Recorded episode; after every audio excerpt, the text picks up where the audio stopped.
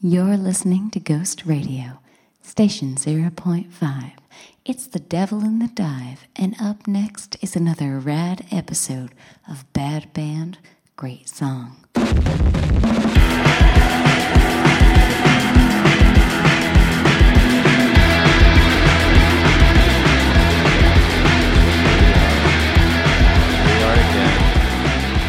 I'm curious. I'm curious after after this week if you've if you've done the research and, and know what an octave is yet, and how many notes are in it. you're you're asking me if I know. I know. Do you know? Do you know? Do you, Jeremy Cohen, know what an octave is? I know what an octave is. Do you know what an octave is? I do. It's it's twelve notes. It's twelve notes. Well, it's but eight eight. It's eight whole notes. Eight whole notes and four half steps. We're talking about Eastern music here. This is our, this is the scale that we work off of. It's twelve notes. Just because they have the same Well- letter and something after it doesn't make it a. Uh, it makes it a new note. That's what it, it does. Make it a new note. For so we're in the west, by the way, Jeremy. I don't know if you have your direction straight, but uh, Depends where you're standing.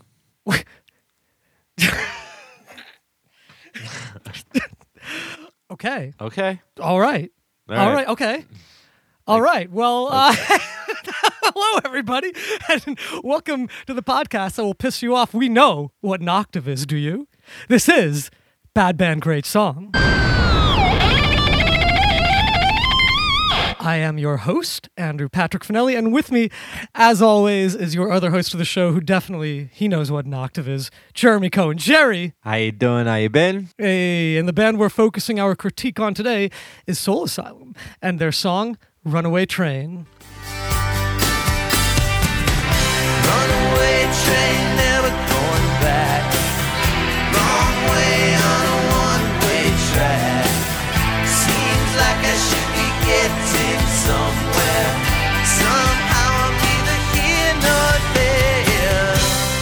Let's have a toast for the jerk offs that never take work off.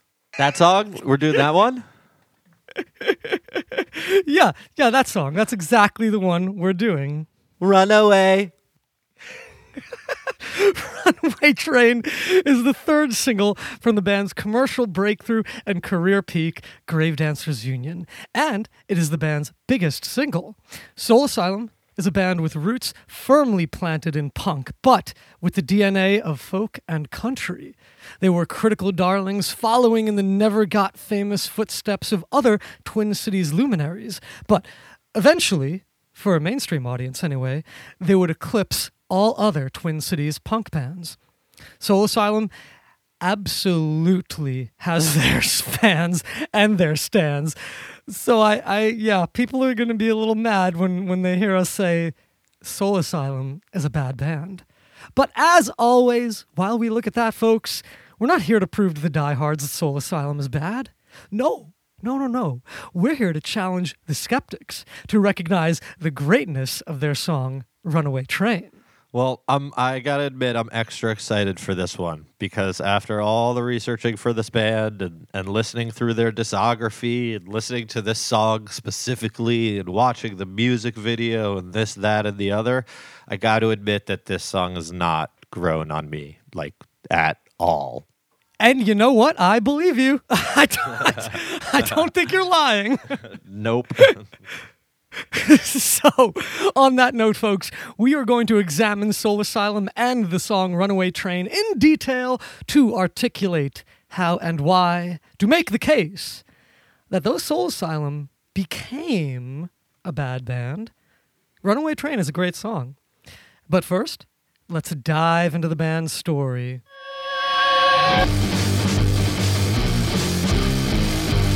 That's right, folks. We are back in Minneapolis, Minnesota, one half of the Twin Cities with St. Paul, Minnesota. It's the home, stop me if you've heard this before, folks, but it's the home of legendary and unbelievably famous artists Prince, Lizzo, the Andrews sisters, and you know what?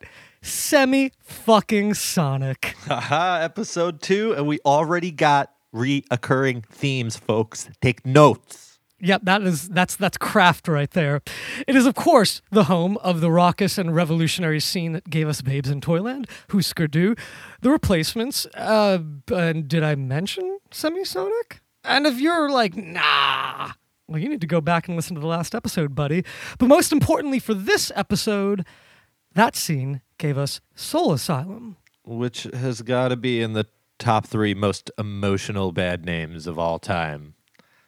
Yeah, and as we're going to get into, I think, over the course of this show, Jeremy, you just absolutely love emotional music, don't you? It's your favorite thing in the whole world, isn't it? Depends where I'm standing.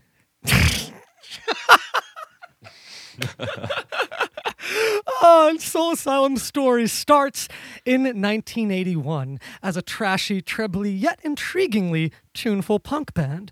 They were truly a typical Minneapolis hardcore band. And that is, that is not a slight, that is a clinical description. There's a very melodic singer songwriter slant to the type of hardcore band that came out of the Twin Cities scene. They don't sound, well, anything like N- NYC hardcore, DC, Chicago, Cali, you, you name it. They all have their own styles. We know this, but the Minneapolis scene doesn't really get talked about as a hardcore scene too often, perhaps due to its tunefulness. That that must be it. It does come off a little bit soft in comparison to what was happening in hardcore in the rest of the country during that time. Ah, but don't get it twisted, folks. Despite what Jerry just brought up, which is true, which is true, don't get it twisted. It was a hardcore scene, just again, one populated by bands that also had a thing for traditional rock, concept albums, folk, and country music. And in 1981, Soul Asylum began life deep down in their hardcore roots, at the time performing and recording as a band called Loud Fast Rules. And that name is potentially a reference to the song Loud Fast Rules by NYC punk band The Stimulators, which was released just the year prior in 1980.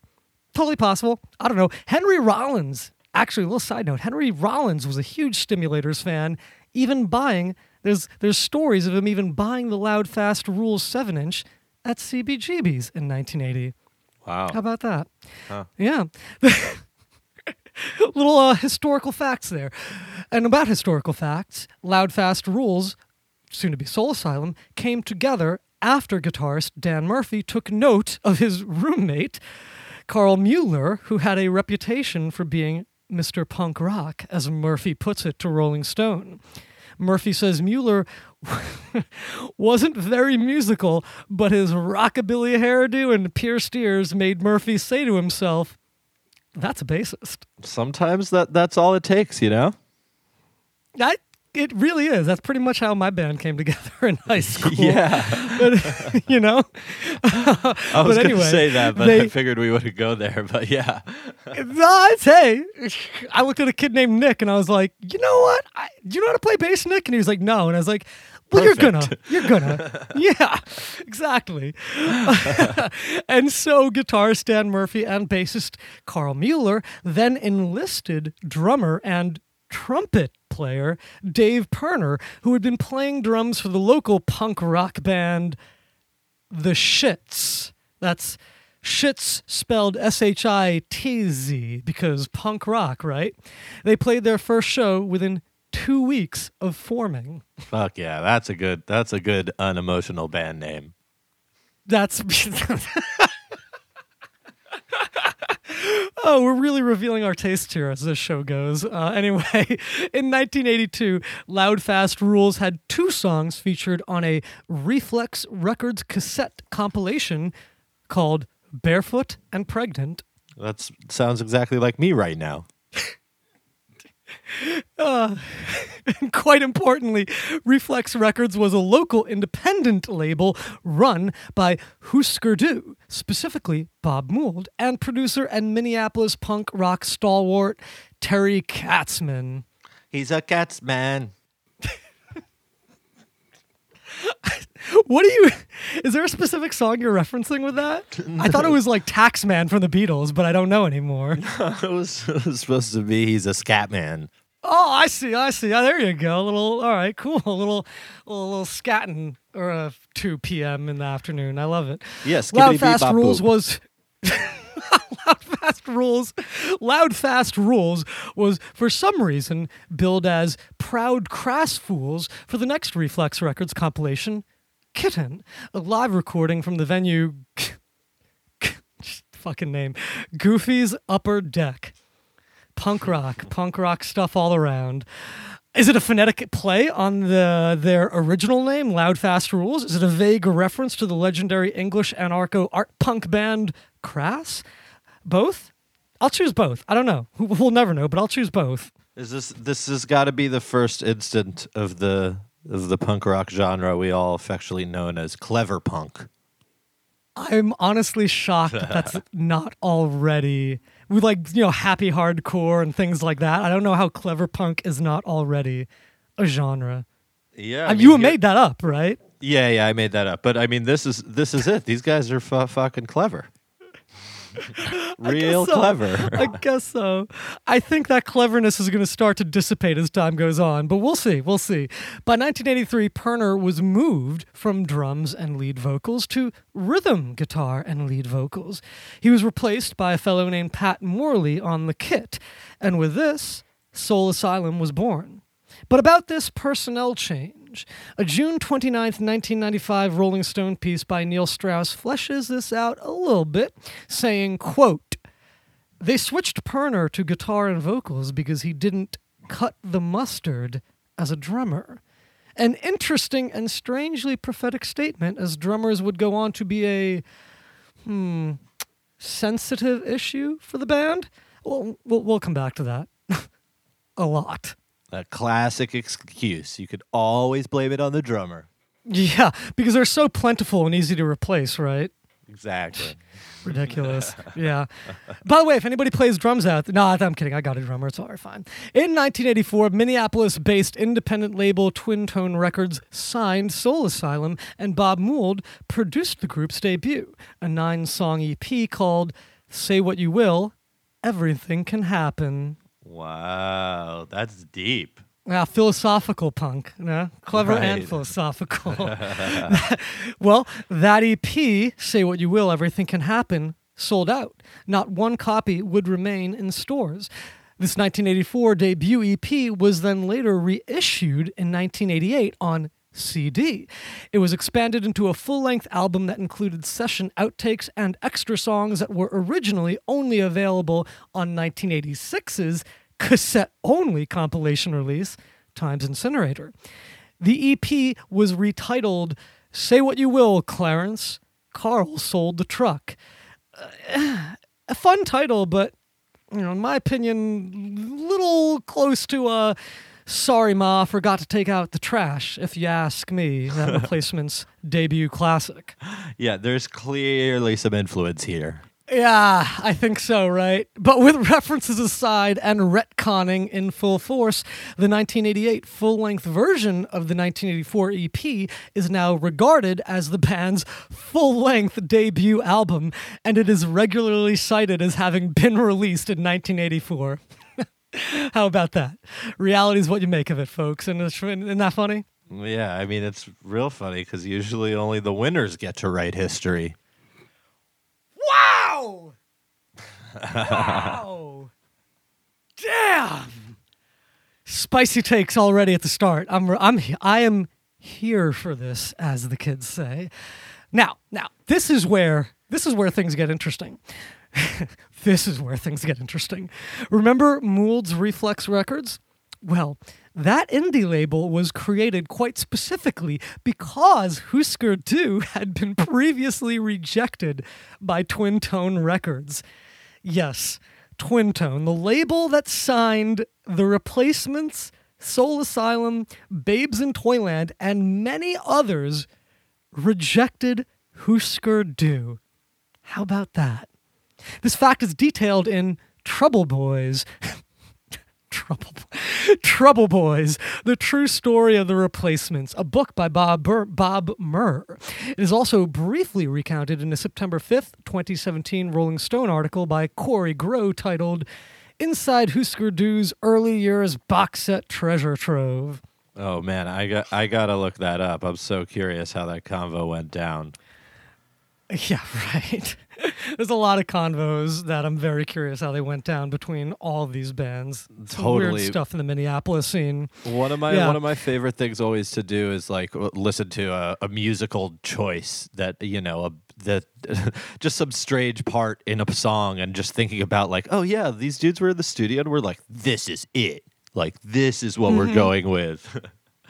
and I feel like it's a similar thing of being like oh no no no no this ain't right for our label. What an interesting statement to make, Jeremy. Speaking of prescient, sta- prescient, prescient statements, which will uh, come up a lot in this episode, I think you just hit on a big question I have, which pertains to a kick drum issue with the song "Runaway Train."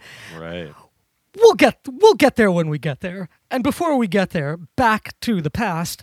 By 1985, Reflex Records shut down, but not without leaving behind a legacy of important independent music.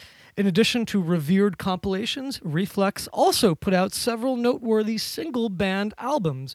Specifically, one of my favorites, Articles of Faith's Give Thanks LP and the Minutemen's Tour Spiel covers EP. And Twin Tone is, of course, a legendary label, sitting alongside SST, Dischord, Touch and Go, and Epitaph as a framework of indie labels that created, truly created the American independent underground as we have since come to know it. These labels, their bands, they all supported each other in ways not seen before, and uh, I, I I may be wrong, but I feel in ways that we haven't really seen since, especially since so many independent labels have been gobbled up by the big boys. This was the golden age of American independent music. It was predicated on high level coordination and cross promotion. This era, these labels and these bands would become, in ways, the zeitgeist once Nirvana brought the underground above. Okay, okay, okay, okay. This is note this for our extended off-air conversation about Nirvana for for later, and uh, keep an eye out for the episode for that coming up soon, folks.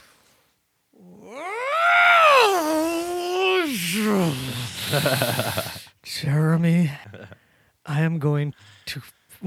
I'm not going to make any threats on air. I'm not making any threats on literal record. I'm gonna, I'm gonna cool down and I'm gonna relax, and we're uh, we're not gonna come back to this, except that we will. In 1985, we would see Mould take Soul Asylum on the road as Husker Du toured supporting their album Flip Your Wig. This was the start of what has since become known as Soul Asylum's relentless and seemingly unending touring. Fan site, and it's a wonderful fan site indeed. Fan site Enter the Soul Asylum lovingly details every show the band ever played, including canceled shows. Man, I don't ever want to be seen entering the Soul Asylum. And I should note, since forming in Oh, Jerry. And uh, since forming in 1981 as Loud Fast Rules, Soul Asylum always maintained a packed show schedule. But 1985 was definitely the year that changed them. They went from playing on average 17, sh- and that's the actual average. I did I did do the maths. I averaged it out. On average 17 show. I know, impressive, right? They went from playing on average 17 shows a year to playing 112 shows in 1986. Suck on that, Semisonic. Suck on that. 50 show career height. Fuck. Fuck you, Semisonic. Anyway, speaking of change, Soul Asylum replaced drummer Pat Morley with fan favorite Grant Young in between their debut and second album. Drummers, am I right? They just have a habit of exploding, don't they? Literal, spontaneous human combustion. That's a Spinal Tap reference, folks. It's a Spinal Tap reference. yeah, or uh, or a bizarre gardening accident, perhaps, or or they just moved to the Bay, or they have better beds to be in. So many possibilities. There is So many. There is no official statement on Morley's departure, other than an interview Dave Pirner gave PleaseKillMe.com, an interview published July 25th, 2020. Prior to that, though, there was no mention of, of Morley's departure. but in this interview, Pirner states that Morley quit, and that is all we have to go off of. Bye.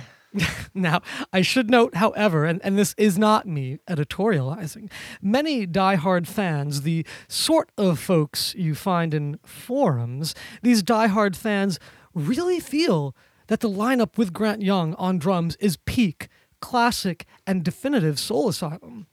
This classic Soul Asylum lineup would record seven releases together, including five full lengths, an EP, and a cassette only release. This body of work supports the notion that this is the classic and definitive version of Soul Asylum. In addition to that, just plainly speaking, the releases with Young on the kit are all the most beloved and revered Soul Asylum records. But of course, there is another camp of fans I need to acknowledge the sort of fans who exist in fandoms. Uh, no offense to. Well, no, no, I, yeah, actually, full full offense to you if you're in a fandom. I, I, I, that's the road I'm going down, and I can't pretend I'm not. Anyway, so the sort of fans who exist in fandoms, these folks, the folks who are just happy to be here and part of the ride, great folks, good folks to have as fans. They're the folks who are down for whatever the Dave Pirner band does next. You know, the, the types of folks who say things like, okay, human is just as good, if not better, than Pinkerton. I, I know, I know, they're shocking. they're out there. They're real. They're out there, believe me. Oh my god. Have you have you listened to OK Human? I I have. I'm not overwhelmingly happy about the time spent listening to it, but I have I have listened to it. It's it's beautiful. Um, The uh, album art is amazing. I'm like so in love with the album art, and I'm also super pumped. The La Brea Tar Pits now have a song. I don't know if they ever did before, but I'm super happy about that. And I really didn't hate the whole thing as much as I thought they would. But there, there's no way there's anyone out there that thinks it's better than Pinkerton, man. So I literally, I it's a month old. It's a month old Reddit post. It does thankfully have zero updates, but but the title of the post is "Okay Human" is the only S tier Weezer album. I'm not going to say who posted this. I'm not trying to d- dox this person. I don't know, but uh, Wow. even though people thankfully pushed back on this fo- fella, uh, he's not.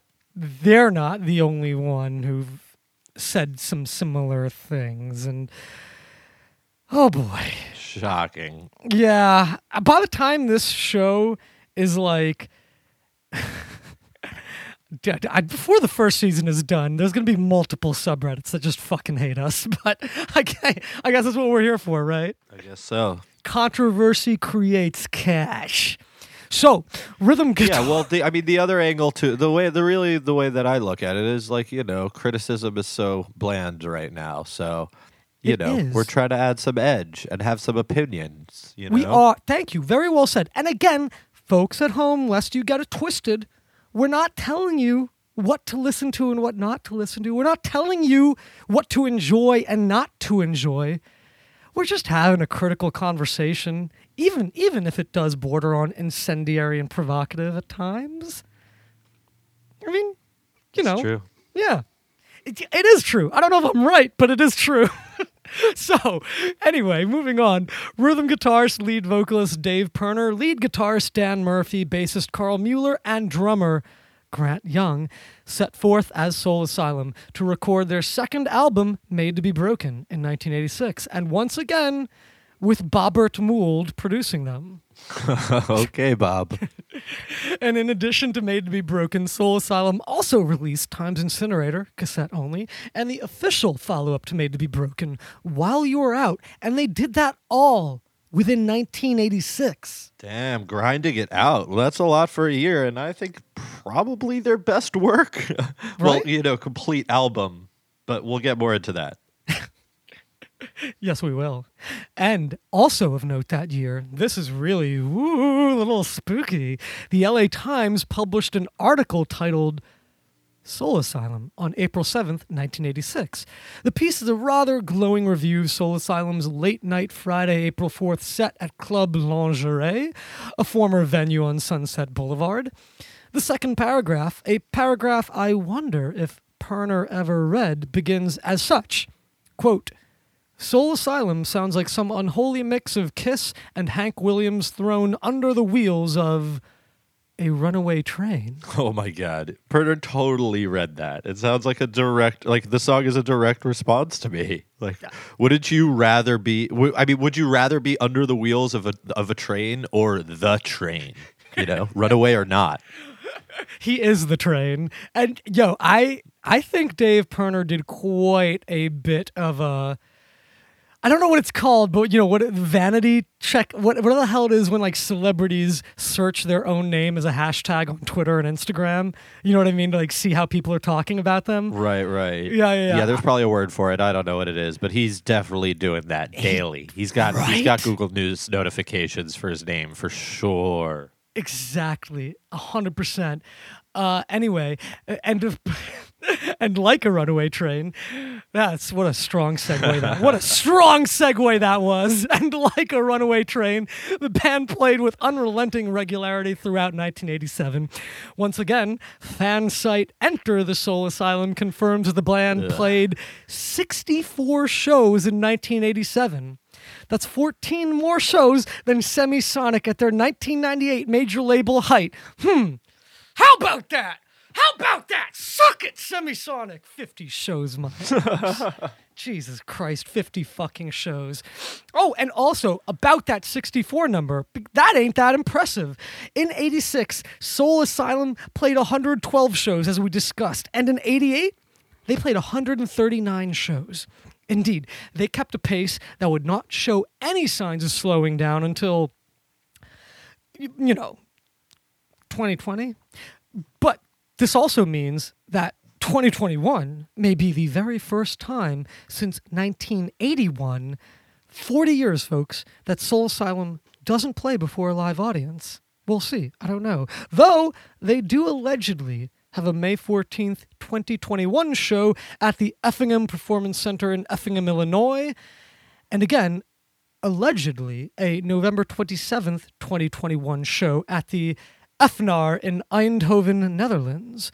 Took some digging to find that. Those uh, those dates are not on the website or enter the Soul Asylum fan site. It also seems like they have an April 3rd date at First Avenue in uh, in Minneapolis. Get the Home, fuck out. hometown show. Really? Yeah. Well, I mean, let- you know, things change, but things change. Let's and if they don't, let's definitely not go to that show and make sure that that doesn't change. but to be clear, though talks of Soul Asylum hiatuses will happen, folks, and they will happen, they never stopped playing shows in 40 fucking years. But back to the past. In 1987, Twin Tone Records began a three year distribution, marketing, promotion, and publicity agreement with the larger independent label, A&M Records.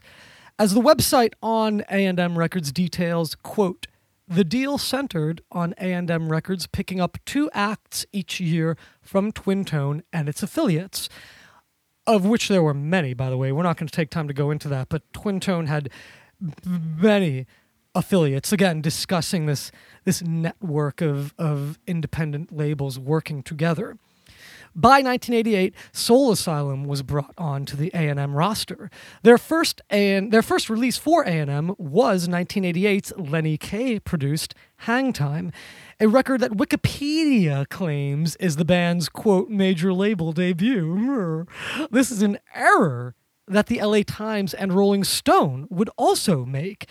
I can chalk this up to perhaps the understanding of indie and major being a bit different then. After all, the big three.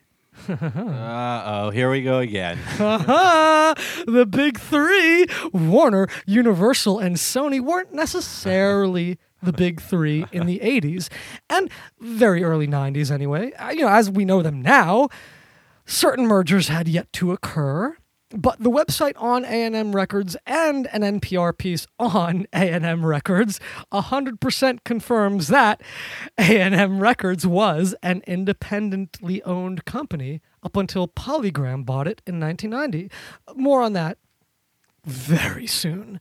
But to be clear, to be clear, because I clearly got to stick up my ass about this, the only places you read A&M Records being called a quote major are accounts from the time, written by individuals, specifically journalists and reviewers writing about Soul Asylum that I've read for this episode.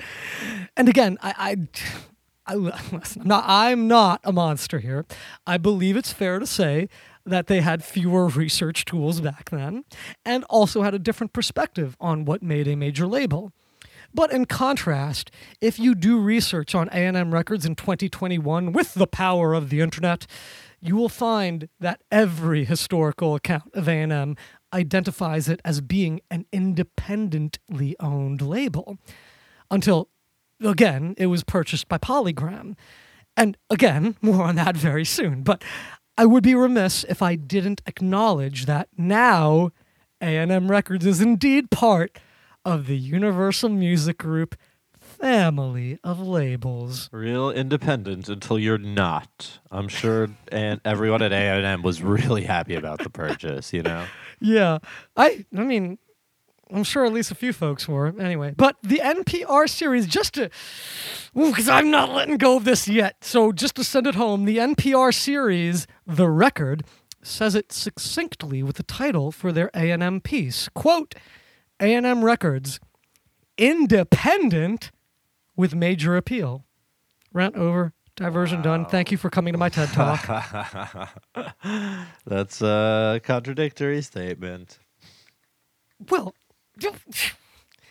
no, it's a very it's a smart statement, but I'm not going to take the time to unpack it and explain it to you right here. Go read a book, goddammit, Jeremy. Anyway, reports indicate. All right, fine. I'm gonna I'm gonna I'm gonna explain it. It's an independent label with major appeal. You see what they're saying there? It's an independent label. I get what they're saying. Okay, fine. Do you know what an it. octave is, Jeremy? Do you know what an octave is? Because I 69 don't. notes. I have no. yeah, it's uh, 69 notes with 420 intervals. Waka waka waka. Uh-huh. Uh, let me know how our, let me know how my comedy is doing, folks. Anyway, reports indicate that 1988's Hang Time did well on college radio, but failed to meet expectations regarding sales. I think I think this is really where the the band starts turning musically. They just start to seem more operatic, operatic, and and just lame at this point. That's interesting. Can I challenge you and check you right now and ask you what you mean by more operatic? I'm really curious what you mean by that. His voice just starts to change. He just starts to sing so differently. I think. I think that his like vocal delivery just becomes a different. There's so much more melody in it. Oh, I see. That is interesting. Yes, they definitely became. Well, uh, this is the thing we'll talk about the middle of the road, straight line path that Soul Asylum seemed to follow.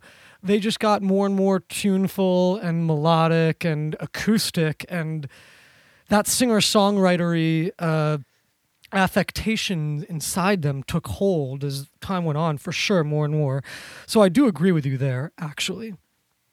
For once, we agree. Yeah, it just seems like this is. It seems like the. Uh, it seems like the real beginning of it to me. Yeah, no, I hear that. I hear that, and I think you can really hear that in uh in their in their Donkey album. we'll get there very soon, folks. That sounds weird as fuck to you. Anyway, the band followed up Hang Time, 88's Hang Time, with 1989's Clam Dip and Other Delights, a release that was actually supposed to come out before Hang Time, leading to some confusion on that wonderful thing called the internet.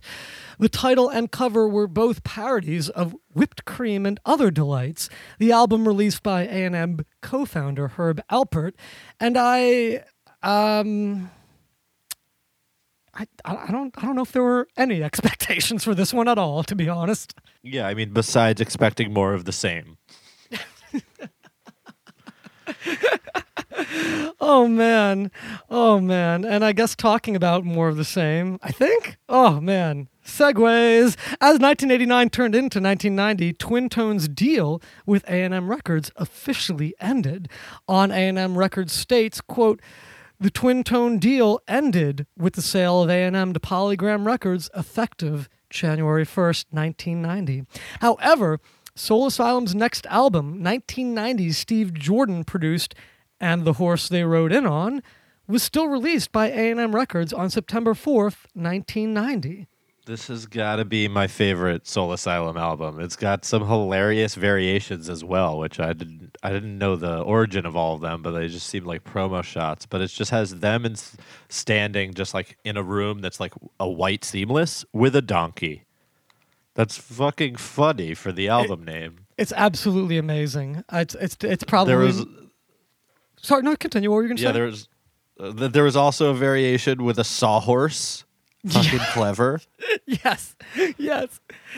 No, and then another one with just a duck in the room with them, which I guess is just like a fuck reference, which I also fuck with. baby, I'm not going to pretend to understand that one. I really don't. But this is definitely for the cover and the music on the album. This is my preferred. This is my personal favorite Soul Asylum album as well. Um, are we agreeing? well, the, I think the on a Soul full full album? expression, right? Well, anyway, however, expectations were high for this album, yeah, dude, the art. but they were not met. Uh-uh. yeah. Well, one thing I love to say all the time, and I'm sure you'll hear me repeat this on the pod and IRL, is what I love about album digging is you can judge a, record by its cover. Not not in this case though. The expectation rule was, you know, the exception rule is here, but All right. But that's that's one of my favorite things about vinyl digging. You you mostly can. Okay, so I'm starting to think we don't agree on the quality of and the horse they rode in on. But moving on. Mm, mm. Yeah. According to popular telling of events, A&M Polygram cut ties with Soul, Soul Asylum. But according to the Neil Strauss June 29th, 1995 Rolling Stone article, quote, after the poor promotion and poor sales of And the Horse They Rode In On, the band decided to leave the label. But leaving was not an easy task. Soul Asylum had to fork over $200,000 to break their contract and spent the next four years paying the label an equally outrageous amount in back pay. What a wonderful industry, right, folks? The music industry. It's so Ugh. lovely. So bad. Ugh. Yeah. Don't you all at home just want to be part of the music industry so badly? I'll, I'll tell you. I'll tell you what, folks, uh, uh, and Jerry. Uh, I mean, you know, in my opinion, I think these days we're more Tin Pan Alley than the actual fucking Tin Pan Alley was. That whole pop musician as actual artist and the whole album artist revolution of the '60s that that was all allegedly about. Yeah, that, that failed. That failed. We are back to the Tin Pan Alley, folks. We really are. And we have been. Yeah, I mean, I do have a little bit ho- of hope that we may see a shift in that in in in terms of ownership and power when it comes to the musicians in the next few years. But that's probably just me being overly optimistic. But there there's some chance. Yeah, there is. But more and more, the biggest stars are. We're back to the biggest stars not writing their own music. And I mean, like, I don't expect, like, I'm trying to think. I, I don't think Kelly of Kelly Clarkson as a songwriter or whatever. But I mean, like, I'm not going to put people on blast here, but you and I both, we have a friend. We have a friend who writes mm-hmm. songs professionally, Okay. and his songs have been shopped around to folks like Machine Gun Kelly. You know, the guy who's allegedly saving punk rock these days? Yeah. you know, I don't know. When somebody is holding a guitar and they're playing guitar based music, I kind of expect that they write their own music. But that's not the reality we live in anymore. It just isn't. So, Tin Pan Alley, folks, here we are. Anyway, Soul Asylum was now a band without a record deal, and Pirner was beginning to suffer from serious hearing problems. Despite still playing shows, the band seemed done. Mueller returned to his day job in a restaurant. Young is unaccounted for, something that will become a trend, sadly. Murphy began an antique collecting business, something that essentially led to the gallery he owns now. And Pirner, well, Pirner probably panicked, not wanting to return to his job as a fry cook. Not that there's anything wrong with doing that, just didn't want, didn't, wasn't, what- wasn't what he wanted to do. But things would soon turn around. In a moment as momentous as the early concerts that brought Mueller and Murphy together, Murphy tells Strauss in the June 25th, 1995 Rolling Stone piece that he saw Oliver Stone's, quote, terrible movie about the doors, and that sparked something inside of him. Murphy says, quote, yeah, I, I remember leaving the theater and just feeling fucking empty. I was like, that's right. I was in a band that had a chance to be something. End quote. I love that. I love finding inspiration in, in terrible and thinking, damn, I could do better than that. That's that's great. right? It's kind of amazing. Oh, and I'm I, I'm going to edit this out, but I just can't wait to tell you. I'm talking about has written songs that have been shopped to Machine Gun Kelly. Isn't that crazy? That's crazy. I was trying to figure out who it was. And his band, uh, uh, um, yeah, dude, like a professional songwriter now. It's crazy. But anyway, back to the show. So around this time, Dan Murphy and Dave Pirner began playing acoustic gigs as Murphy and Perfinkel. How about that? yeah, L O fucking L. yeah, yeah. That's actually, actually pretty pretty good. Murphy and Perfinkel. They began working on new material, material that was not only a natural progression from their previous records, but material that was also directly informed by their acoustic shows. And during this time, pop culture changed. A seismic shift occurred, a seemingly unbelievable sea change. September 24th, 1991, a band from Seattle, Washington released their second album, an album called Nevermind. I'm, of course, I'm, of course, talking about Nirvana. Mm-hmm. Oh God. I was really hoping this wasn't gonna have to be a Nirvana episode too, man. Nirvana, despite what Jerry thinks, is one of the most important bands of all time. Okay. Uh, okay, okay. So I know that a lot of people find them to be one of the most important bands of all time, which I guess in turn makes them to be one of the most important bands of all time because it's all fucking subjective and fucks you next sentence. Let's go. They changed not only the mainstream's perception of alternative culture and sounds, but they changed the way Suits saw it too. Oh, fuck yeah. Can't argue with that. But, you know, this is starting to feed into my whole reason on why Nirvana fucking sucks. It's punk for suits, it's punks for people that love Radiohead, palatable, sad boy garbage that makes the suits and the flannels feel real interesting. I mean, god damn it, I can't believe we're doing this. Next sentence. The funny thing about all this is I'm I'm certain that I'm the one who's going to get the reputation for being the typical hipster douchebag, snarky snob asshole. I'm not saying that that's all you. I'm just implying that that's all you. I'm just implying that. Anyway, anyway, and much like the Strokes, a band Jerry does like, started a rabid A&R feeding frenzy in 2001 that saw every sort of hip garage rock throwback band imaginable get signed. Nirvana did that in 1991 for alternative culture at large. Right. Well, you know, for me personally, I wasn't really too much a part of the alternative culture in 1991 that when that album was released, you know, being that I was 2 years old and not from Seattle and like the Strokes didn't take all their time in the studio to write music to bitch about their lives, you know. I mean, sure they probably had a better upbringing, they had rich parents or whatever, but that's not what we're talking about. I love the Strokes. Can we please be done talking about Nirvana? Oh, yeah, yeah. No, we're done. We're done. We're done. Right after I get this clear. Punk for suits. See, you just literally described the strokes. That is exactly what the strokes are. And you've also shown how ignorant you are regarding Nirvana, their sound, and their significance, which I hate you for, Jerry. Blah blah blah. But I also find it incredibly amusing and endearing. I love no no no, it's it's it's cool. Wait, okay, I'm gonna you don't like emotional music, Jeremy Cohen. You do not like emotional music. I'm going to call you out on this live on the show right here, right now. In fact, I have proof. Let's go over this. Your favorite bands LCD Sound System, Daft Punk, Death from Above 1979, and The Strokes. Am I leaving any out? Am I leaving any out? Because I just named some of the least emotionally compelling, engaged, and connected bands. I, I mean, you know, there's definitely other favorites for sure. Okay.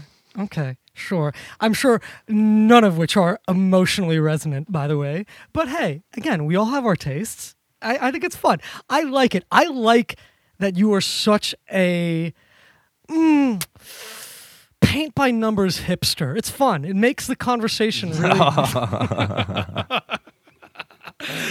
it's okay. I'm going to go back to the script and I'm going to leave you some time to think of insults to hurl at me. Okay. anyway, Well, I mean, you know, paint Oh. by numbers hipster. I, I had to have a podcast, so I'm glad you helped. You helped achieve that. Dude. Now it's a full picture. there, there, dude. That was actually quite. I don't know if that was meant to be an insult, but that was actually quite beautiful, and I'm happy to help you there, buddy. Anyway, it was during this time when Columbia Records A&R man Benjamin Benji Gordon signed Soul Asylum to Columbia Records, a record label that was purchased by Sony in 1988. Meaning, yes, Major. yes, folks. Oh, it really is our favorite game to play, isn't it? Now, finally, Soul Asylum was actually a major label band, no longer indie. And all right, this is where I'll oh, maybe ease up a bit. Would anybody have called Columbia CBS Records an indie prior to the Sony purchase? No, probably not. But it technically was, just like A&M. It's a it's a long, strange story, specifically Columbia CBS Records and, and the Sony purchase. A story outside the scope of this show. Stay tuned for our spin-off show, Bad Label, Great Band. It's not a, where we we'll we'll discuss the history of of a band's relationship with like a predatory, terrible label that helped really that uh, didn't help at all, and all they did was prevent careers from taking off. It's, it's really not a bad idea, actually. I mean, there's endless stories. No, it's actually a pretty damn good idea, man. And I think uh, I think that uh, you may have just come up with another little uh, avenue for the show to go down eventually. Oh, and speaking of places to go, places to be, we now find ourselves on October 6th, 1992. It is the release of Soul Asylum's breakthrough album, Grave Dancers Union. And it came out around 11 years after the band first began playing shows and recording. I would like to quickly note the iconic album cover is a photograph and piece of art created by Czechoslovakian photographer and painter Jan Saudek. His works are easily identifiable thanks to his hand tinted coloring style, something that adds a dreamy and surreal quality to his already very evocative artwork. It's it's pretty cool, but the donkey one still takes the cake for me. Yeah, it's it's it's some pretty good art, but it's not a donkey, man. It's not it's not four dudes staring at a donkey on a white, a very large white seamless. That's Yeah. that's that's fucking album art. Not even a joke. The, the first single off of, off of Grave Dancers Union, "Somebody to Shove," was dropped ahead of the album's release on May fifth, nineteen ninety two. It did okay. The song itself is an awesome song, and it's also a callback to the style of music that made Soul Asylum so beloved by indie fans in the first place. Indie fans. it was the first track on the album, and it is what is known in this disgusting business as a quote, setup song. A song designed to remind folks why they liked the band in the first place before they go in another direction. Seems cool, right? Hmm. until you realize it can be something that some suit demands a band does if the suit doesn't think the record will start in a way that's appropriate for hooking listeners. Paint by numbers, plug and play. It's not art, it's a product, folks. A product indeed. Yeah, I mean this this is certainly going to be a through line in a lot of the episodes we do. We really got to do BLGB, man. We really should, and that's kind of a sad thing to realize. that that, sh- that yeah, show is it really needed. is. It's so needed to for this story. Like I, it's uh, like you got to understand the labels' behaviors to get uh, some of these stories. It, it's really interesting. Maybe Yeah. we just do one one episode on it and and kind of cover the whole thing. But whatever, we got to talk about this another time. We do, and you know, but I mean, we're going to talk later on in this episode about Dave Pirner continually wanting to chase the runaway train, that dragon, so to speak. I, you know, I now you make me wonder. I wonder how much of it was all him versus record labels, continually saying Right. that runaway train shit. That's the shit that sells me. You know what I'm saying? Well, Right. Right.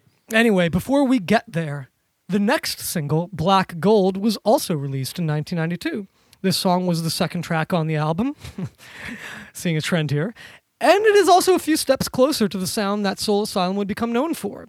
This song can be summed up as simply what I always wish Neil Young and Crazy Horse actually sounded like after my dad told me that they were, quote, heavy. Hmm. How about that? Hmm. How about that, indeed, Fanny? You you you really love Soul Asylum. I I like some Soul Asylum. All right.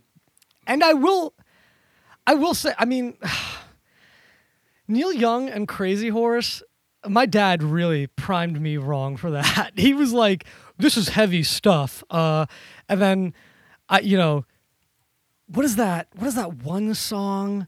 Um Sugar Mountain. That was the first Neil Young and Crazy Horse song I heard. Sugar Mountain. And I was just instantly fucking gutted. I ended up I ended up learning to love that song and all of Crazy Neil Young and Crazy Horse, but goddamn, just shows goes to show you how different people have different definitions of a single fucking word. Because Yeah. I would not. I saw Neil Young and Crazy Horse live, and they did a 20 minute cover of Hendrix's cover of Dylan's All Along the Watchtower, and it was rad. It ripped. That was kind of heavy, but I would not call Neil Young Crazy Horse heavy. Anyway, it's worth noting very quickly that the videos for both Somebody to Shove and Black Gold were directed by a young filmmaker by the name of Zack Snyder. Yes, that Zack Snyder. Hope you all like the cut. I don't know. I haven't watched it. Probably Oh. won't. Poor poor Zachy. People are really loving this new cut though. I I've seen some people memeing on it, and like, but yeah, I, th- I think people generally like it. Well, anyway, the third track on the album was also the third single. Really, uh, really sticking to a theme here. "Runaway Train," and so their biggest song would become an all too apt metaphor for the rest of the band's career. Indeed, things did get out of control and go off the rails, but before all that, they became megastars. Superstars. Runaway Train was a massive success. It catapulted the band into superstardom. It was their crowning achievement in various Billboard charts, something we'll cover later, and it pushed Grave Dancers Union into triple platinum sales. It also won the Grammy for Best Rock Song in 1994. Ah, the highly coveted Grammys. Yes, yes. The virtuous and esteemed members of the Grammys. Yeah, I don't understand how and why the Grammys is still of any value to anybody. This is a conversation you and I have had off off mic. I know, I know it means that some folks in the industry can charge a higher rate, but man, it's just like Eddie Vedder already told us like fucking back in the early 90s. This is this is meaningless. This is absolutely meaningless. This award means nothing. But whatever. Yeah. Yeah. Anyway, the video, talking about videos, the video for Runaway Train was definitely a large part of the song's success. The video was directed by Tony Kaye, and there are multiple versions of the video. Multiple versions for international airing, and also multiple edits for the domestic version. I won't go into specifics because isn't a show about video videos, and there are a lot of specifics to go over with this, but the entire theme of the video is runaway and missing children. It has a PSA style presentation featuring the faces of missing children and ending with a number to call. This, in fact, made the video seem like an actual PSA, something MTV did not like, hence the multiple domestic edits. Director Tony. Director Tony Kaye has stated that 26 missing children were found as a result of this video. Some of the missing children, however, uh, they were deceased. That said, the video for Runaway Train did actually have a legitimately positive impact on real lives, something that can't really be said for, I'll say, mm, 99.99999% of music videos and songs. Yeah, wow. I mean, imagine if MTV didn't edit the video, there could have been like way more kids found. Maybe. Those children's bloods are on your hands, MTV. Gonna let that stay. Fuck you, MTV. and though Runaway Train is a great song, the purpose driven music video undeniably pushed the song to even greater heights. Like landing Soul Asylum, a spot playing at the first inauguration of United States President Bill Clinton on January 20th, 1993. Well, I certainly did not see this coming.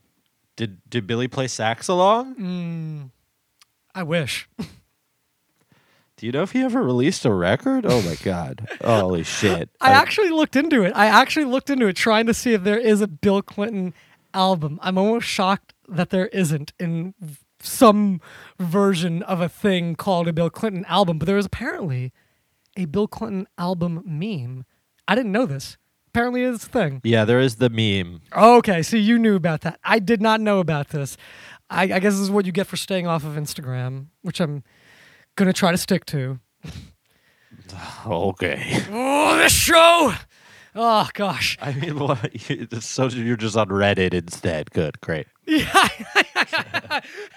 Perfect, Andy. I know, I know, I know. Because Reddit is so much better than Instagram and Twitter and all of that.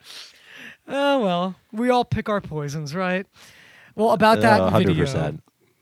About that video and playing the inauguration, those things were not the only purpose-driven things that the band did. They regularly also played pro-choice benefits, which is rad as fuck, as well as also taking part in a Red Hot Chili Peppers organized AIDS benefit album titled "No Alternative." See, that's a pun, Dan Wilson. That's a pun, Dan Wilson. That's a fucking pun. Dan Wilson, Dan fucking Wilson. Gosh, that guy. Let me tell you something, man. Oh, uh, a, a quick note on director Tony Kaye before I forget this. After working with Soul Asylum, he would go on to direct American History X and Spun and Spun among many other strange films that you may or may not have seen. And I've also heard he's allegedly uh, a decorated commercial director. Oh man, yeah, I, he's quite an he's quite an outspoken and interesting dude, and I, I really, he's the kind of guy that doesn't give a fuck in all the right ways. I, I fuck with him. yeah, no, he definitely, definitely doesn't give a fuck. And folks, remember to go Google Tony Kaye TV commercial director after this and, and No, no, no, no, don't do that. and then email him afterwards letting him know how much you love his commercials. No, no, no. Yeah, this is real. We're getting real. This is very inside baseball. Nobody's going to have any idea what we're talking about, and I'm going to leave it at that. 1993 would be a year that saw Soul Asylum play relentlessly and ride high on the success of their breakthrough hit single. It would also be a year of massive change, something I will definitely be saying more than once. The band added keyboard player Joey Huffman to the mix in the summer of 93, and he would play with the band until joining Matchbox 20 in 1998. Something quite curious, as Soul Asylum would eventually go from headlining gigs to being sandwiched between Semisonic and Matchbox 20 on shows by 1998. Somewhere I'd like to be. though he would though though Joey Huffman would come back and play keys for the band once again on their 2006 album The Silver Lining. does Does Matchbox Twenty have a good song? That's something I'm trying to figure out because they're definitely a check it bad too. band. Right. yeah. No, they're I'll, I'll they're listen they're slated somewhere on our calendar. I think they might be a band with like two or three songs listed. But back to Soul Oh. Asylum. 1993, as we said, was a year of massive change. That year was the last year that fan favorite drummer Grant Young would be a member of Soul Asylum. Young told Rolling Stone in an August 5th, 1993 piece, quote, Yeah, I, I had a really hard time making this last record. Uh, I confronted everybody, and mm, they all made me feel that, you know, we're all in this together and we're all equally important to each other. To me, that's what this group's about. oh, Grant. But in that same piece, Dan Murphy follows up that quote by saying, and I quote, oh man, oh gosh, and I quote, everybody thinks there's great camaraderie in bands, but there, and there is to a certain extent in this band, but when we have time off, it's definitely time off. I think what gets left out about us is obvious. We're four very different people. Hmm. How about that? Lots of uh, lots of foreshadowing with this band.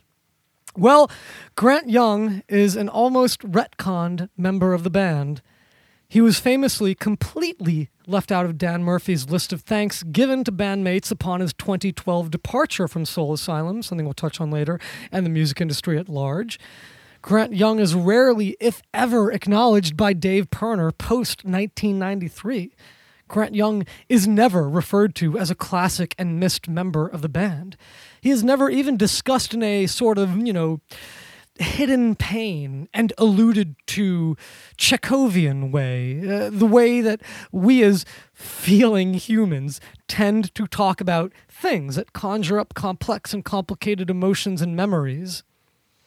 No, none of that. But when he is discussed, Grant Young is barely mentioned by name and referred to as though he is one of the many hired guns who would come and go for Soul Asylum. Well, Pirner's definitely the kind of guy that wants to be the absolute center of attention. Uh, I could see why he wouldn't mention a fan favorite. Abso- you know, absolutely He'd just be like, "Oh, this fan favorite doesn't exist." So, It's kind of it's kind of scary, man. But that's that's definitely something that we're going to touch on right now in detail. In Spin Magazine's monumental, and I mean monumental, July 24th, 2013 piece titled Wrong Way on a One Way Track The Oral History of Soul Asylum's Runaway Train, we get a bit of clarity. In fact, Spin reached out to Young for the piece multiple times. None of those attempts were successful. Suffice to say, Grant Young is not happy. And I get that. The piece, yeah, me too. right? Exactly. I've no ill will towards Young, man. The piece, the spin piece, the oral history of Runaway, Runaway Train, the piece goes on to detail how the producer and Columbia executives put pressure on the band, specifically Dave Pirner, to replace Grant Young. Apparently, he wasn't, um, hmm, how should I say this? Cutting the mustard, so to speak? Hmm. So they called in studio and touring drummer Sterling Campbell. You know, never trust a guy named Sterling. Never, it's too fancy of a name. Campbell gives us the most clarity regarding what the actual problems were. Campbell told Spin Magazine, quote, Yeah, yeah, actually the way Michael, the producer, had the drums tuned, well, I could see how it would have been a problem for Grant to play on. Because they were really loose. I think that's what might have caused a lot of the problems. It's but somehow those shittily tuned drums are like what resonated. I mean, did uh, did that make the record? It did. It did. It, so so Grant Young didn't actually play on the track Runaway Train. All of that drumming was Sterling Campbell, and he was credited as credited as a percussionist to save face. But uh, Right. he actually did record. Sterling Campbell, rather, did record the drums for Runaway Train. So, I, mean, there we have it. Really, you know, yes, Pirner, Murphy, the producer, uh, and Suits at Columbia will tell you quite matter of factly that Grant Young just couldn't cut it and was hampering the band. But the man they had replace him, Sterling Campbell, he tells the truth plainly. The drums were tuned wrong and borderline unplayable. In fact, Dan Murphy quotes Sterling Campbell as saying, You gotta be fucking kidding me. You don't want me to play this kick drum. Hmm. but they did. And so he did. And by Pirner's own admission in this spin oral history piece, the kick drum in question, it was an old ratty piece that Pirner, quote, got from an ex girlfriend's brother, and this kick drum had, quote, a really loose head on it. Now, was this some heavily considered long gestating rift that resulted in a serious setup to fuck Young over? Or was this the result of mistakes, oversights, a runaway cha- train of groupthink and mob mentality and, and vicious witch hunting? I don't know. But like Young Young played it anyway, and a drummer could like so easily ask for a drum key and turn that shit up, you know, like just tune it. But it seems like maybe it was a way for him to say "fuck you" to the band. I like it's such a weird story. Well, uh, uh, again, so Grant Young did play drums on that album, but it, but just again to be clear, he did not play drums on the song "Runaway Train," and I cannot find clarification on if this qui- this this old shitty kit were just was just used for that one song or other songs as well. And and to your point, why not just tighten up the head?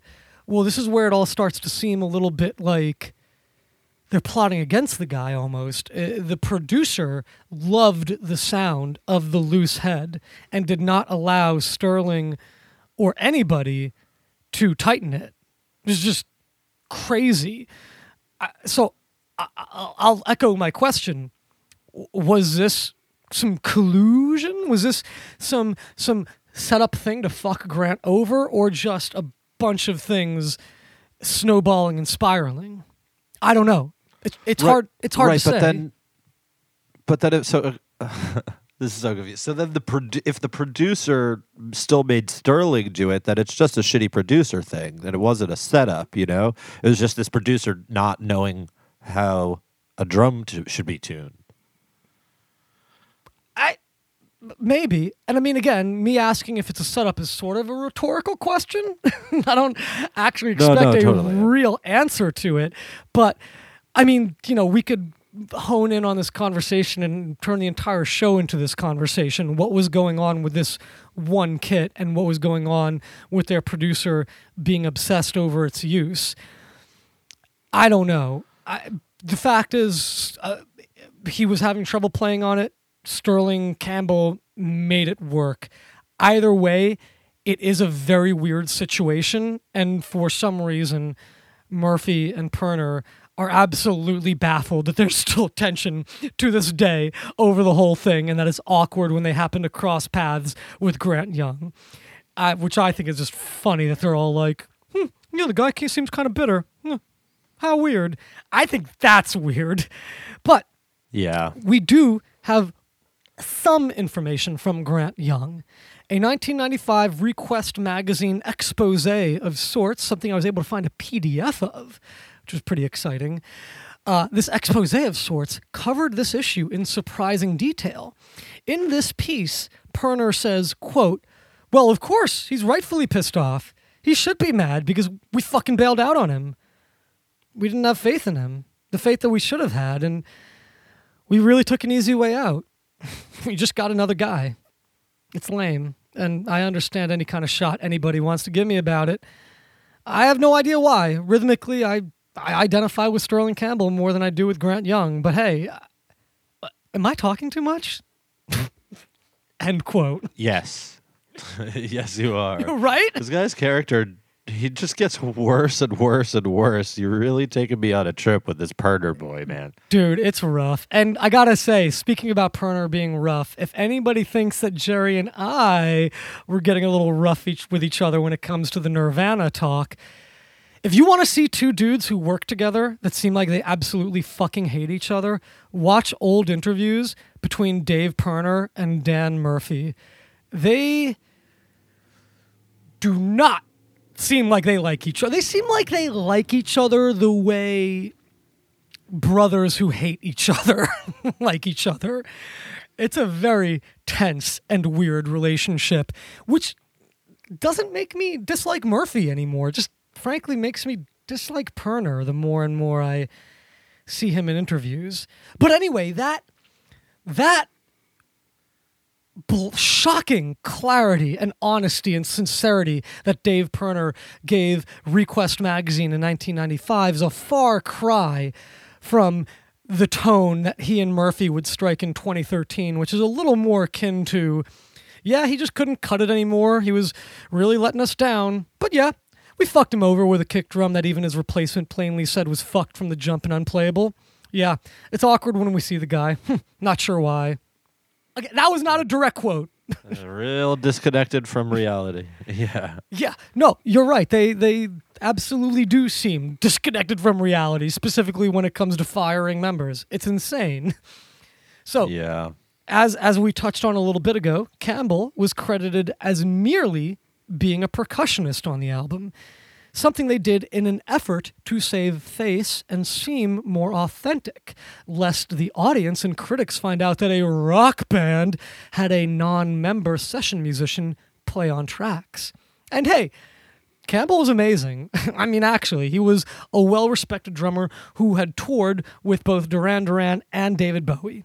And now he was in Soul Asylum. All right. Sounds like that relationship might not last too long. Sounds like it, right? And so, after extensive touring for Grave Dancers Union, longtime drummer Grant Young was officially replaced by world class hired gun Sterling Campbell. And Young wasn't the only old toy traded out for a new, shinier one. Also, in 1993, Dave Pirner dumped his girlfriend of 13 years to shack up with Winona Ryder. Now, I want to be clear. I may- I might have done the same thing. I don't know. but this show's about Dave Pirner, not me. But I do want to I do want to say this really quickly. Ryder would face some brutal scrutiny in the press uh, for being a homewrecker. But let's be real. The press has a long tradition of misogyny, and Dave Pirner was a nobody who became a somebody and traded out his longtime love for a famous and beautiful Hollywood star. Pirner didn't have to do that. So I say let's let's take some blame. Let's take all the blame off of Winona Ryder, shall we? Seriously, the guy's a douche. Y'all didn't pick up on that already? Like, he's Yeah. such a schmuck. Exactly. Pirner's move is an old story, man. It's it's cliche. It's as cliche as his lyrics would become on subsequent albums. And those cliche moves really become to turn to define like cliche Pirner. It's just it's just his style. yes, they do. Indeed, 1993 was the year that changed everything. And yes, I am making a big point of this. Grant Young is a beloved member of the band who doesn't get a fair shake from the band itself or third party storytellers. Grant Young, we see you. You're a sick fucking drummer, man. Hell yeah, shitty kit or not, my dude. 1994 was another year of touring and, of course, preparing for their follow up to 1992's Grave Dancers Union. And if 1993 was the year that changed everything, well, uh, so was 1995. the year was 1995. Everything was about to change for the band. Again. you got a good old timey voice, dude. Thanks, man. June 6th, 1995's Let Your Dim Light Shine was a departure nobody wanted. While the band was absolutely criticized by hipsters for Grave Dancers Union, it was still a logical progression for the band. And though life is linear, bands, especially the great ones, rarely follow a straight line path. Soul Asylum did. And while Pirner claims he didn't want Runaway Train to define him, it seems to rule him. And we're here to enforce that even more. The soft, emotional, purpose driven, heartland styled country folk rock energy of Runaway Train would become the defining sound of Soul Asylum from here on out. Indeed, that Runaway Train would stay the course on a single minded track. Some might even say it was going the wrong way on a one way track. Oh, see what I did there? Oh, man. You're really bringing it together here. Ah, a May 6th, 1995 issue of Billboard newspaper features Columbia Records product manager Nick Cucci spitting a whole lot of hot bullshit. Cucci tells Billboard, quote, we're taking a different approach, a bigger approach this time. We're still going after the core alternative fan base because we never want them to feel like they've been left out. But there isn't going to be a setup track this time around, like with somebody to shove. All lies. First track and lead single Misery is absolutely a setup track. It sounds like the band that wrote Black Gold, and it sounds like the band that wrote Runaway Train, but heavier. The second track, Shut Down, follows that path, and then all of a sudden, we are dropped straight into Heartland Tom Petty fetishizing country rock. If there were more variation on the album, it'd be more tolerable. Well, and also with hindsight, we can see that this wasn't an artistic exercise as much as it was just chasing the runaway train dragon. Well, you know, I think the lack of variation is the no setup track shtick, though. You know, garbage, garbage from the start.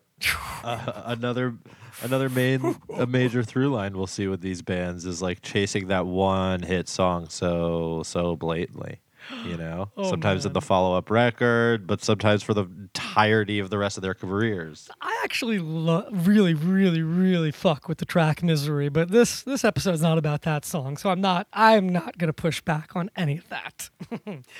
1995's "Let Your Dim Light Shine" was the album that South by Southwest attendees were nonplussed by at best and miffed by at absolute worst. It wasn't some in utero style breakthrough follow up that reimagined their harder roots with updated songcraft in a provocative effort to sift out the posers from the true believers and reward those still along for the ride. It also wasn't a full on pop transformation sellout. Rather, Let Your Dim Light Shine was a dull, quaint, and inoffensive release that failed to excite folks, in any definition of the word. Chasing that dragon. Mm-hmm.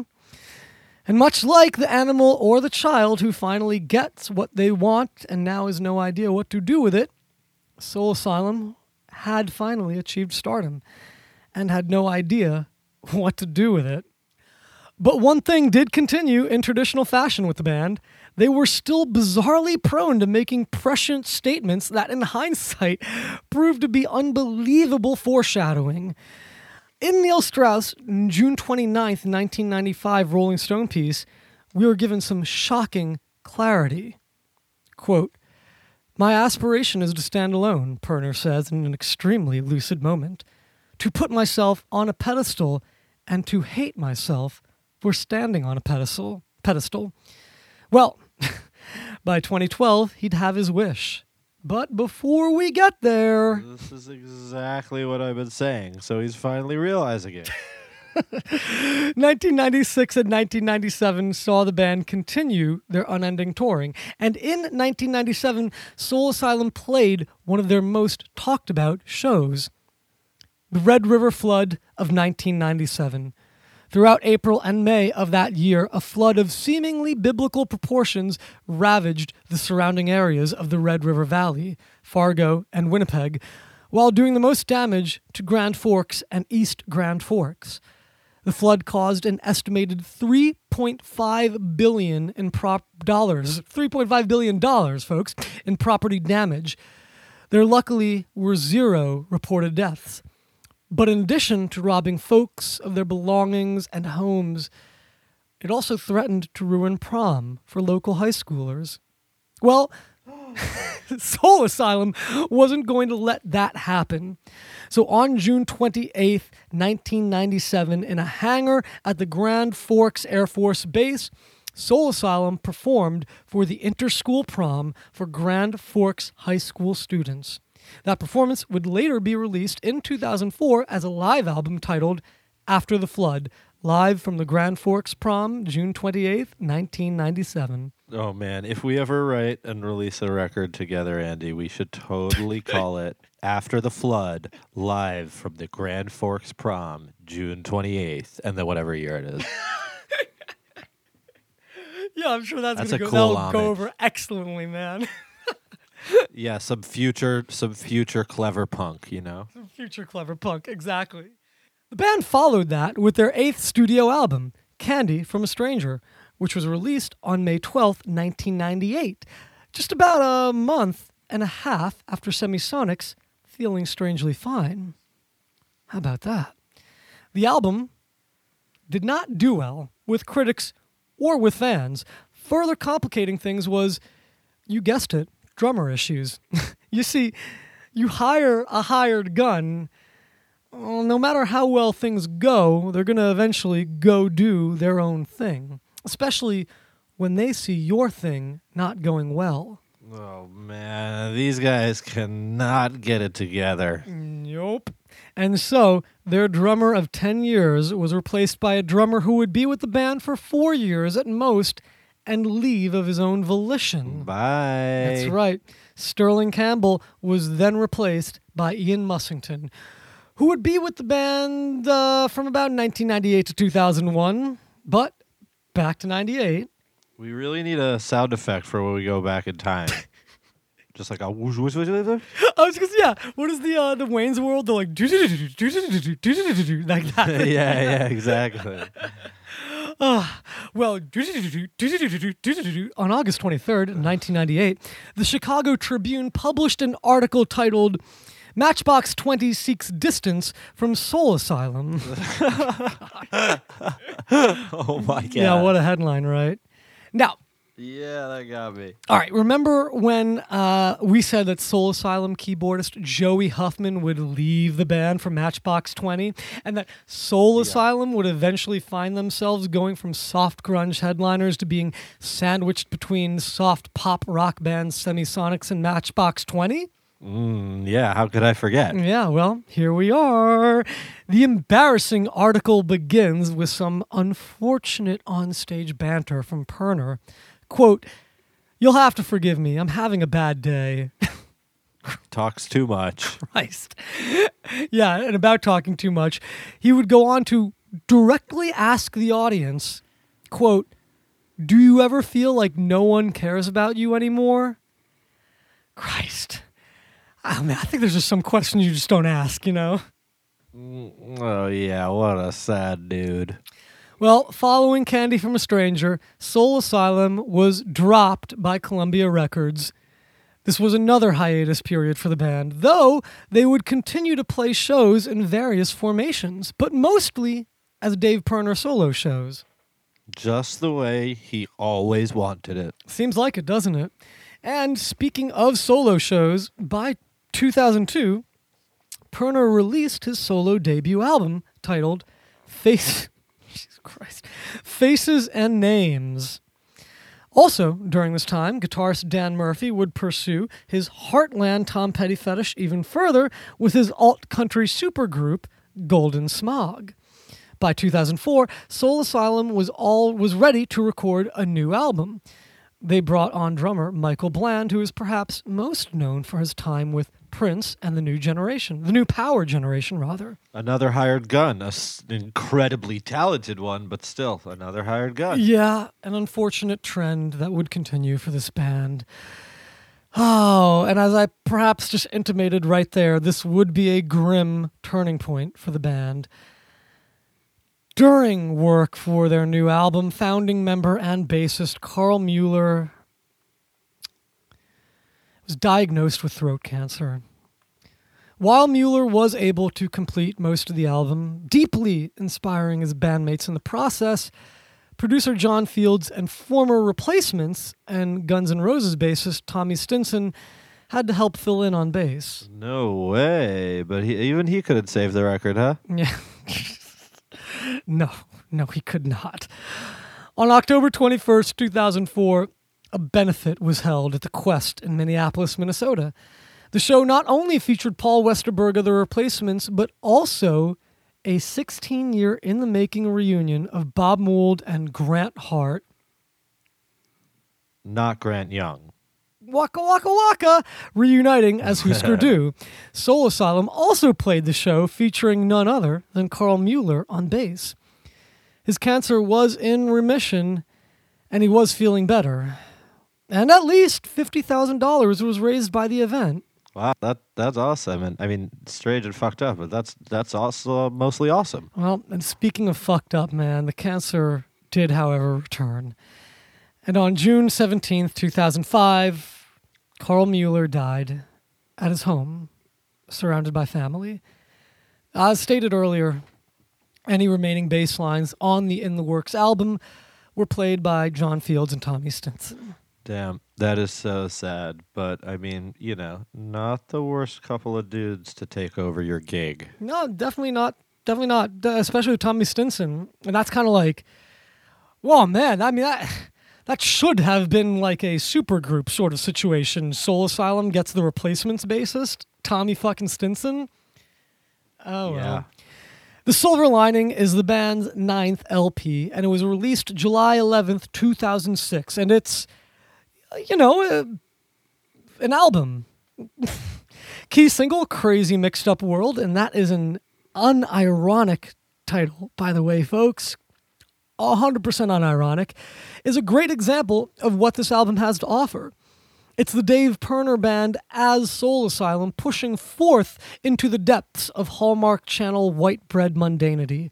Crazy Mixed Up World is the sound of a framed live, laugh, love cross stitch just, just coming through your speakers. During this time, session musician George Scott McKelvey would also support the band on bass, filling in during their 2006 2007 Silver Lining tour while Tommy Stinson was uh, playing bass with Guns N' Roses. wow. Yeah. Good. Good other project. Yeah, I'd, I'd, I'd probably have chosen that one too. anyway, Yeah. before moving on to the end of this here story, I would like to quote Dan Murphy from that Neil Strauss Rolling Stone piece. Murphy said, Karl is the band's grounding. Without him, we would never have been together for so long. Very, very fitting tribute for Karl Mueller. While I still do have questions about why Pat Morley left or was fired, Grant Young's firing and Karl Mueller's death were undeniably blows that forever changed the band. And as the band continued to change, so did their label situation. In 2012, Soul Asylum was signed to the uh, indie label 429 Records, a true independent, as it is not connected to Warner Universal or Sony. And through 429 Records, Soul Asylum released their 10th studio album, Delayed Reaction, on July 7th, 2012. And that premiered at number 160 on the Billboard charts. Like, I'm so surprised that they're even anywhere on the map for anyone at this point. Yeah, 2012. 160. God damn. Jesus. Like, I mean, it's not amazing, but like, it's it's still there. Like, holy moly! I know it's not amazing, but it is impressive because, to your point, who was listening to Soul Asylum in 2012, let alone their new shit? Like, what? who are you? Right? Yeah. yeah. No, like honestly, uh, at Bad Band Great Song on uh, Facebook and Instagram, at BBGS Show on Twitter. I, who are you? I want to know. like, come find us, please.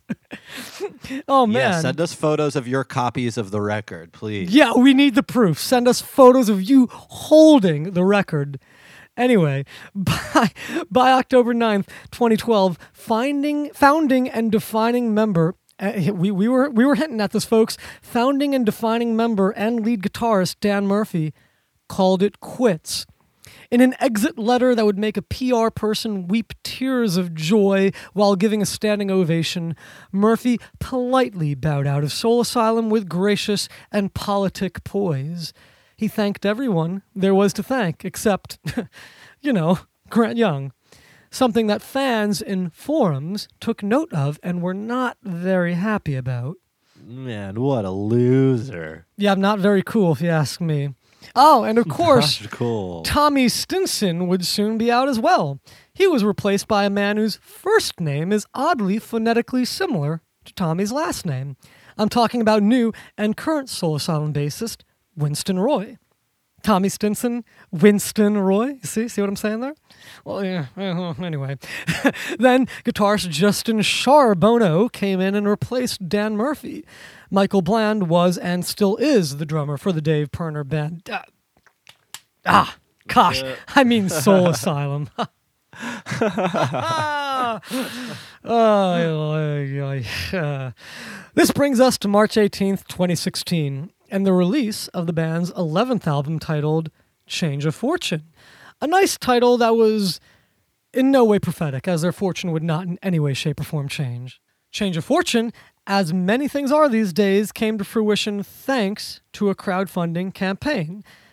As detailed by Pirner in an August 28th, 2016 interview with Dayton Daily News.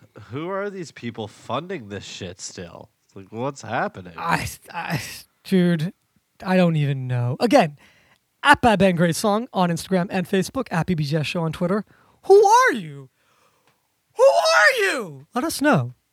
Change of Fortune was released by E1 Music, aka Entertainment One Music, which is uh, sort of indie. Its parent company is Entertainment One, a Canadian entertainment company that functions as the content production and distribution subsidiary of American toy company Hasbro. Hmm. Man, indie does not feel so indie sometimes. Yeah, it's weird, isn't it? It's like like it's technically an indie, but it's also quite directly owned by Not. Hasbro. Like what? Right. very weird. Very, very weird. Well, shortly after the release of Change of Fortune, guitarist Justin Sharbono left the band and he was replaced by Ryan Smith, who is still with the group and functions as Pirner's new right hand man, thus solidifying the lineup of Soul Asylum. Uh, I mean, the Dave Pirner Band. And the Dave Pirner Band consists of Dave Pirner on guitar and vocals, Ryan Smith on lead guitar, Winston Roye on bass, and Michael Bland on drums. And on April 17th, 2020, the Dave Pirner Band, acting as an old band called Soul Asylum, released their most recent and 12th studio album, Hurry Up and Wait. What a fun title that is. And with that, Dave Pirner's prescience paid off. As he said in 1995, quote, My aspiration is to stand alone, to put myself on a pedestal, and to hate myself for standing on a pedestal. And 40 years after Soul Asylum's start, he is the only original member. You stand alone, Dave. Man, what a dick. He, he he really he really took the long way around this. He he could have just been doing this so long ago. Yeah, I feel like there was an easier and quicker way to get where he's gotten, but, well, here we are discussing it. And yeah, What a path. what, dude, I couldn't have said it better myself. I fucking agree, man. And let's talk about how this uh, this uh, this fella created the song, shall we? Runaway Train was written by Dave Pirner. It was produced by Michael Beinhorn. In Spin Magazine's Wrong Way on a One Way Track, the oral history of Soul Runaway Train, Pirner says he had the melody and chords for years prior to its recording, but had no idea what to do with it conceptually. Inspiration struck when Pirner was at a particularly hard point in his life, suffering from depression. As he tells Spin Magazine, he had, quote, somebody that I could call up in the middle of the night. And so the lyric came to him. And he says it just flowed forth from there. It only, you know, took about four years to get to that moment, according to him. Yeah, what? The moment of finally writing a decent song? that that's the moment he's referring to? Hey, you know, the creative process uh, is quite a process, isn't it? You know. Well, yeah, yeah, yeah. I, I, I can't I can't argue. I'm just being a dick here. And that's what we do here on the show, folks. And let's talk about the critical reaction commercial impact chart success and fan response. Critical reaction. okay. Reviews for Grave Dancers Union and Runaway Train were largely positive. Of course, there were reviews that took swipes at it, but generally speaking, the king making was in full force as critics united around celebrating this release. It was praised for its repurposing of traditional rock, as many bands of the grunge era were lauded for. Critics loved how they were softer than many of their contemporaries, but also harder than true folk rock bands. Critics love that middle of the road shit. You know, like besides the money behind the scenes in the whole critic world, they just really, really try to pander to the general public. Yeah, I don't I don't know when the last time I actually believed a critic was. And on that note, thanks for paying the sh- paying attention to the show, folks. We're glad you've been glad you've been with us this whole time. So uh, let's get into some critique. Calling Grave Dancers Union a critical darling is an overstatement, but it was by no means trashed by critics. Runaway Train was an almost unanimously loved song. He- here I am, Andy. Uh, not unanimously. Song sucks. Thank you, Jerry. We need we need the outliers like you in this world. Oh man, commercial impact. Grave Dancers Union was certified triple platinum and peaked at number 11 on the Billboard 200 thanks in very large part to the band's biggest song, Runaway Train. Chart success. Well, oh man, really quickly. This song charted way too much around the world. We can't go over all of it, so so please note the following is all US Billboard charts. So, Runaway Train peaked at number one on the Hot 100 recurrence chart, which is a very weird chart that makes less sense the more you read about it. But basically, Billboard has a set of flimsy criteria and rules they change as needed to keep charts fresh and not cluttered, but still have a chart for, quote, recurrent songs that need to be separated. Christmas songs. Christmas songs are a really great example of this, like Mariah Carey's 1994 recording, All I Want for Christmas Is You, hitting number one in December 2019. That hit number one on the recurrent charts. The song also reached number two on the mainstream top 40 airplay chart, number three on the mainstream rock airplay chart, number five on the Hot 100, as well as the bubbling under Hot 100 chart, number nine on the radio songs chart, number 12 on the alternative digital song sales chart, number 13 on the alternative airplay chart. I fucking hate Billboard charts. Number 15 on the adult contemporary chart, and number 22 on the rock digital song sales chart. Chart. Ah!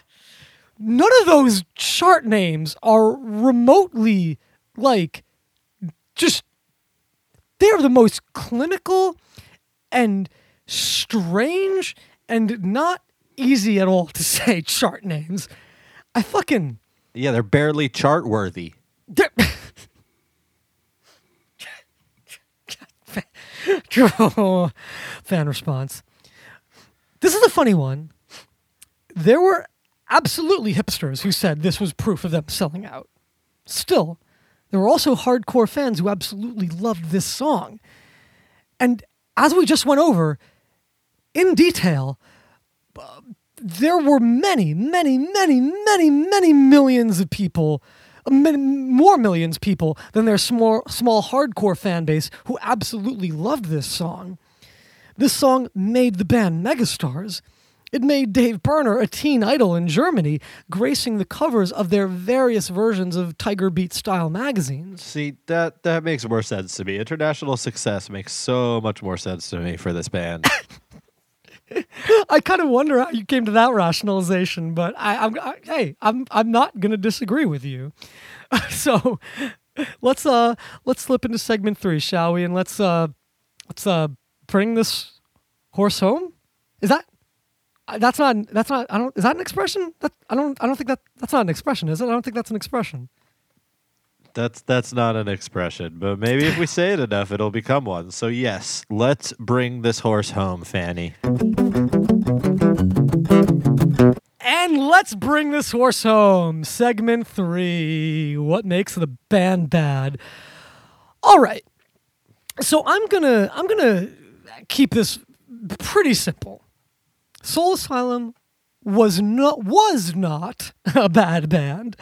They became one. In fact, I'll say for their first eight to nine records, they were a fucking amazing band.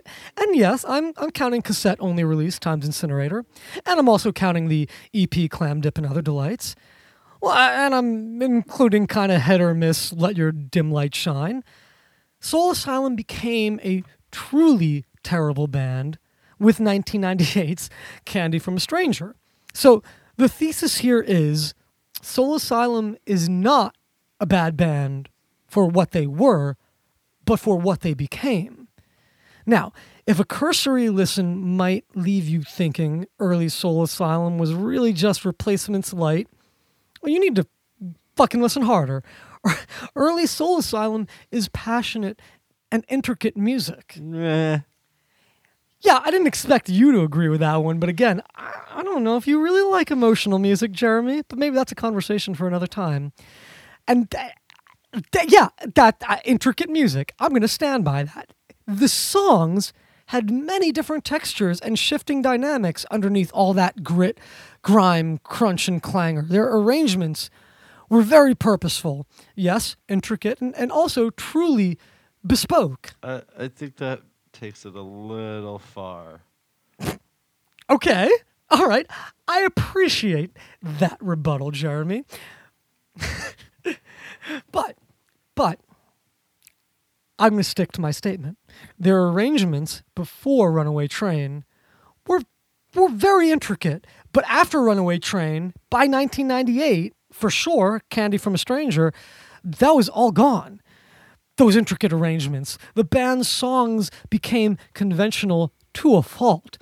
The songs became one dimensional, just country, folk rock, open chord strumming, verse, chorus, verse, chorus, solo, chorus type of songs. A song like Runaway Train was a nice diversion at the time. A song like Promises Broken was a beautiful, and nice moment, sure but then their entire body of work just became that. Pirner's lyrics were once loopy and trippy, but always very personal and, and almost unsettlingly honest. Unsettling for sure.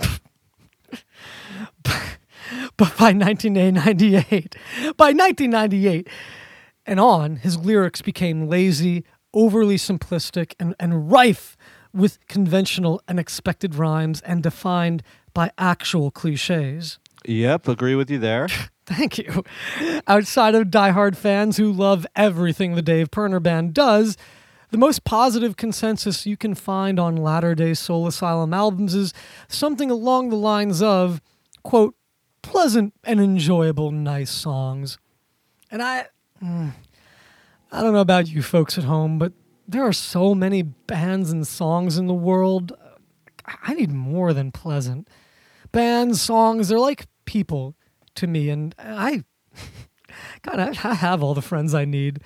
You know, they're the best people I've I've met and I've found, and, and they are my friends. They are my friends because they're the best. I'm, of course, open to meeting anyone and everyone, but anyone and everyone won't just become a friend of mine. Again, I have all the friends I need. I will, and, and in turn, I will listen to all the music in the world, but I'm not just looking to collect sounds and to zone out to. You know, if something is merely nice, that's not really good enough.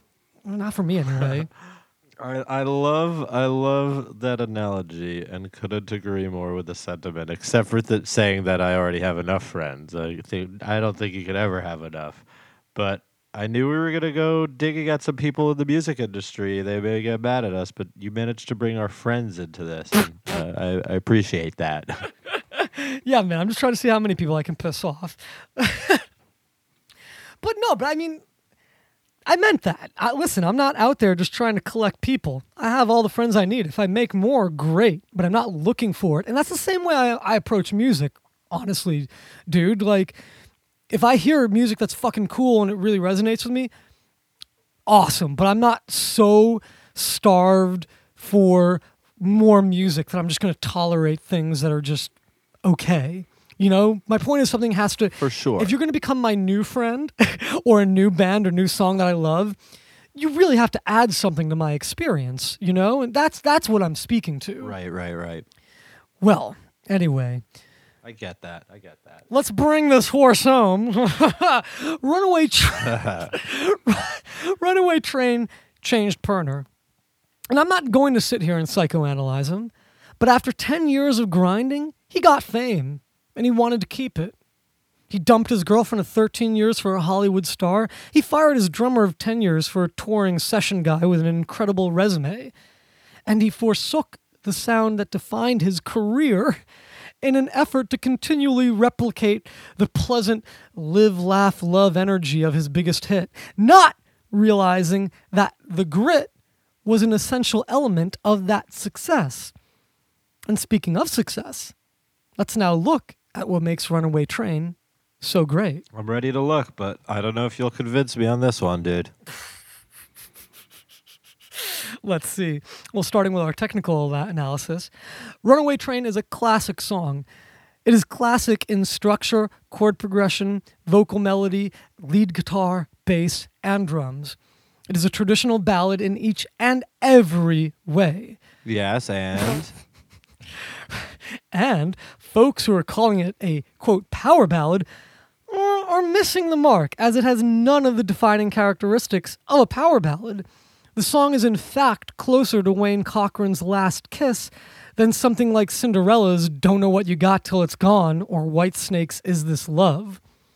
In fact, the chord progression for One Runaway Train is, is nearly identical to Last Kiss, just slightly rearranged. Mm. And speaking of classic elements of traditional 50s and 60s era ballads, Dan Murphy's lead guitar is the stuff of fucking legends. People really just don't play guitar like this anymore. And I, I don't mean that in some sort of, you know, old man yelling at clouds way. Just truly, people don't.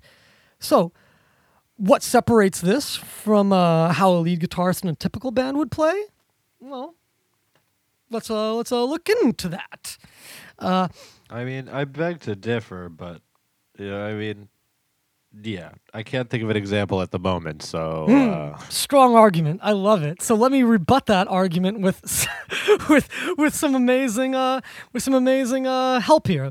So let's look at a band like Pixies and their song "Where Is My Mind." Frank Black is playing the chord progression while Joey Santiago plays that classic three-note lead part. This is a very, very Right. extreme example.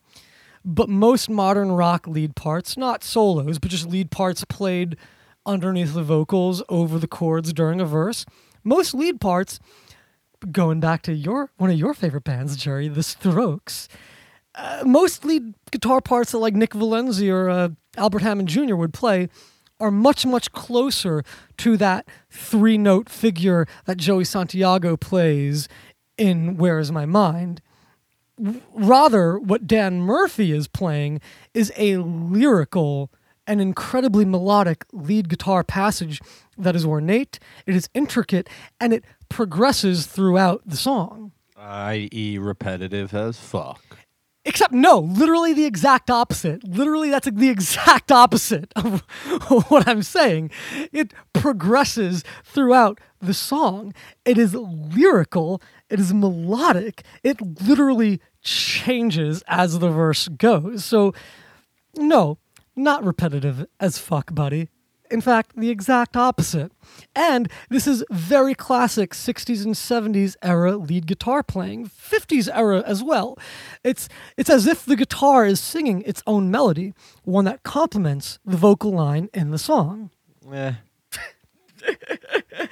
Ah, I, I I just love the consensus we're coming upon here. It's really it's really really good stuff here, man. Lyrically, this song tells a clear and coherent story. Another element of classic ballads, uh, especially from a traditional poetic perspective.